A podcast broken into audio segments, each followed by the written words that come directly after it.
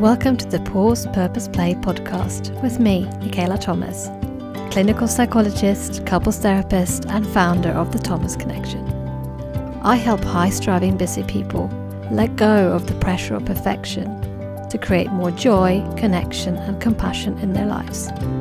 On this podcast, we promote balance over burnout through giving you the permission to pause, the curiosity to find your purpose, and the courage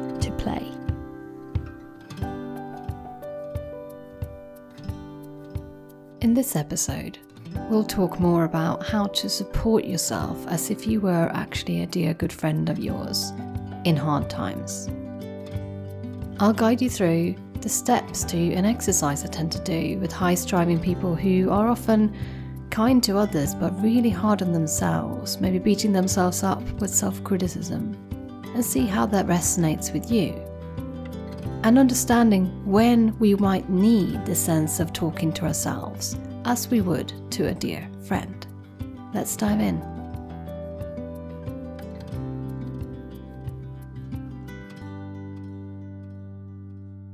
If this is the first time you've joined the Pause Purpose Play podcast, you might not know anything about what it's about. So this might seem like a bit of a surprise. Why would I talk to myself like I would talk to a friend? Why would I need that? You may not have any problems with being unkind to yourself. Maybe this is not the podcast for you then. Because in my work as a psychologist and couples therapist, specializing in perfectionism and people who are actually quite hard on themselves, I see this so often that I decided to do an episode specifically about this. About that tendency to put yourself down for the hard things you go through, invalidating the feelings you have that are very natural and understandable, given the context you might be in. And as I'm recording this, the UK is just about to enter lockdown 2.0, the round two of lockdown. And it's really inspired me to think about how do we support ourselves through hard times. Having had so many conversations with my one to one clients and in my Facebook group with the same name as this podcast, Pause Purpose Play, I've been talking to so many people who've been blaming themselves for how they're feeling, who've been aiming for some lofty aspirations of what they think they should get out of the next lockdown, or the things they didn't manage to do from the first lockdown as if there's some sort of like summer camp we're going to, where we hope at the end of those weeks where we go to camp, we're going to come home with a tan and having learned a few new hobbies and crafts. That is not what we're dealing with here. This is about surviving. And I wish I remember where I actually heard this metaphor because I think is the one that captures lockdown and the pandemic the most for me. So I am sorry that I can't give credit to it. It's not fully my idea, but I've built on it. Okay, so go with me here. I think of the pandemic and our experiences to this as obviously very universally shared. So the metaphor I read was that we all are on the same ocean, but in sitting in different boats. So that means that we are all experiencing the same context of uncertainty around when this is going to end, not knowing if you're going to be ill, if people around you are going to be ill, all of that is universally shared in a way that's actually one of the first few things we've experienced on the planet at the same time. Even when there's been wars, not every single country on the planet has been involved in it. So this is universally shared, so we are all on the same stormy seas but we respond to it differently because we're all equipped differently. We all are sitting in different boats on this ocean, on the stormy seas. Through no fault of your own, based on your life experiences, based on your genetic makeup, based on your current circumstances of what you're going through in your life, you will respond differently to your neighbor, to your friend, to your co worker, to your family member. That is not your fault. And I really want to start with that reality check because we all sit in different boats on the same stormy seas. And I think of that because we know that those who have less privilege, who come from more unfortunate backgrounds, actually find it a lot harder to cope in the current circumstances simply because resources are not evenly and fairly divided. And without making this a political discussion about privilege, you know, when I could, I think we have to be careful to not make that comparative suffering, as Brene Brown calls it, where we think, well, actually, I have so much and I know those who have so little, so I shouldn't be feeling bad. Or what is wrong with me? Why can't I cope? I still have my job. My neighbor has now been made redundant. Or what's wrong with me? I still have food on the table, but I know people who go to the food bank. What's wrong with me? I shouldn't be feeling bad. And this is what I mean about shaming yourself for the experiences you have through this global pandemic. We are all on stormy seas right now. Some of us have boats that take in water, and some of us have sturdier, bigger boats that are unlikely to sink. Now, what I want you to really reflect on here is if you're doing anything to your own boat that makes it more likely to sink or to take in water.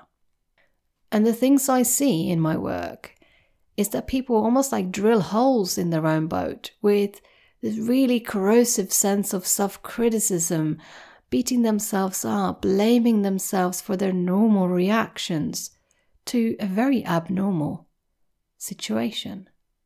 We have not been through this before. There is no, I should be coping like this, because there is no rule book on how one copes with a global pandemic. So that's where I want to start with that reality check of it is just hard for all of us. And are you doing anything to add hardship to an already challenging situation? By beating yourself up, by blaming yourself for your emotional reactions, by giving yourself a hard time. So I want to think about that in this episode of asking yourself, as if you sat with your best friend in mind at the moment.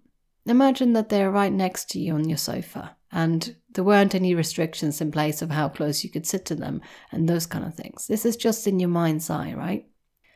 Imagine that you're sitting next to them and they're telling you about how hard they are finding it with the pandemic how scared they are that they're going to go into round two. Maybe they're worried about their job, or maybe they're worried about how to support their kids' emotional well being in these difficult, challenging times. Maybe they're worried about their elderly relatives. There might be lots of things on their mind. Now think about yourself. How would you sit next to them? How would you act? How would you speak to them? What would be your tone of voice as you're saying perhaps kind, reassuring things to them? Would it be likely that what comes out of your mouth is, well, you shouldn't be feeling bad about that. You still have your grandparents. At least you have a job. At least you have food on the table. There's lots of people going to the food bank. Unlikely right? If this is a friend that you really care deeply about, that you in fact even love, why would you be laying into them for the fact that they're anxious or worried? At times we might jump too quickly into solutions and giving suggestions. We're all we're all guilty of that one, wanting to fix, wanting their pain to go away. But we're unlikely to do so in a harsh, critical way, the way we would do with ourselves.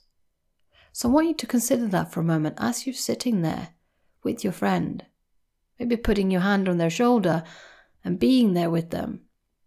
Given everything you know about your friend, given everything you know that they've been through, you might know a thing or two about their background, their upbringing, what their parents are like, perhaps. You might know a bit about how they're likely to react the way they're reacting.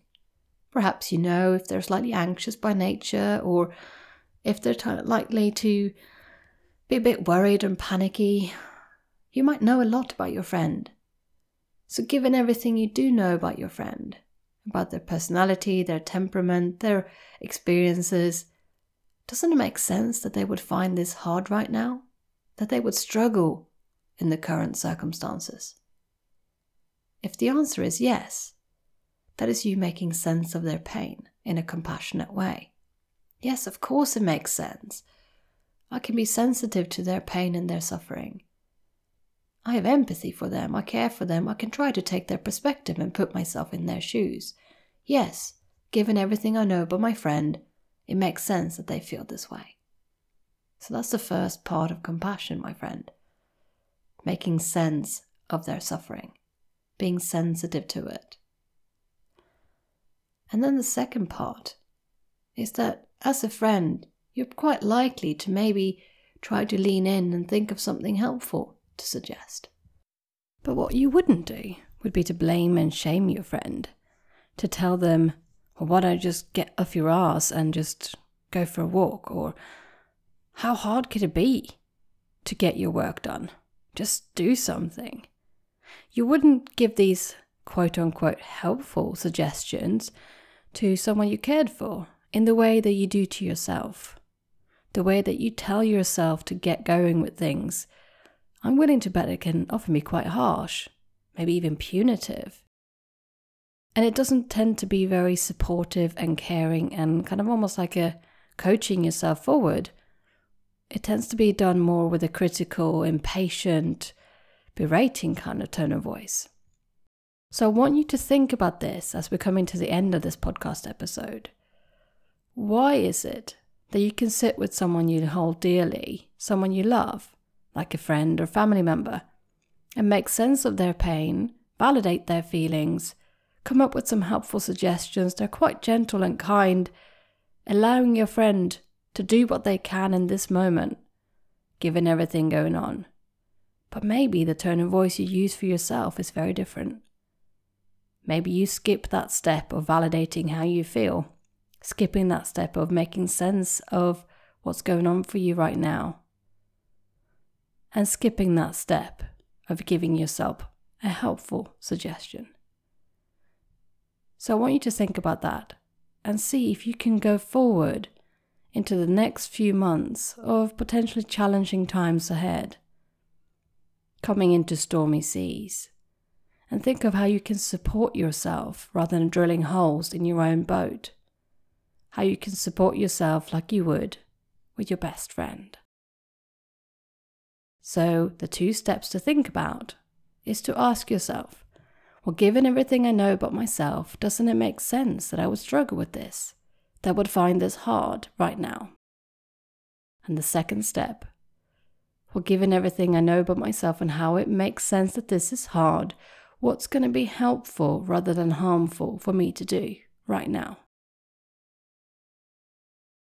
And when you've thought about those two things, remember that this is not the time to have a revolutionizing overhaul of your entire life, this is the time to just get through, to keep staying afloat on the stormy seas.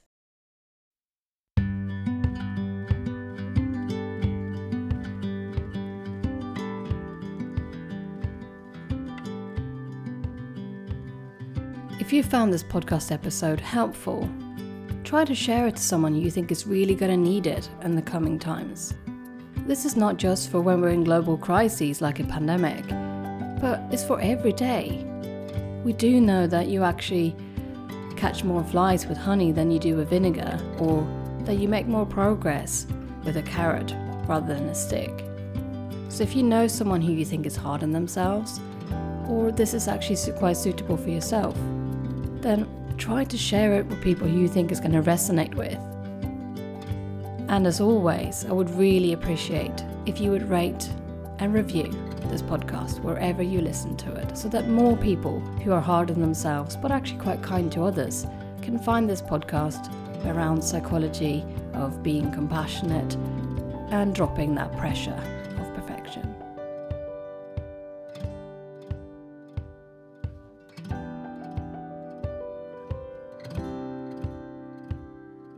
This episode of the Pause Purpose Play podcast was presented by me, Michaela Thomas, you can find me on thethomasconnection.co.uk.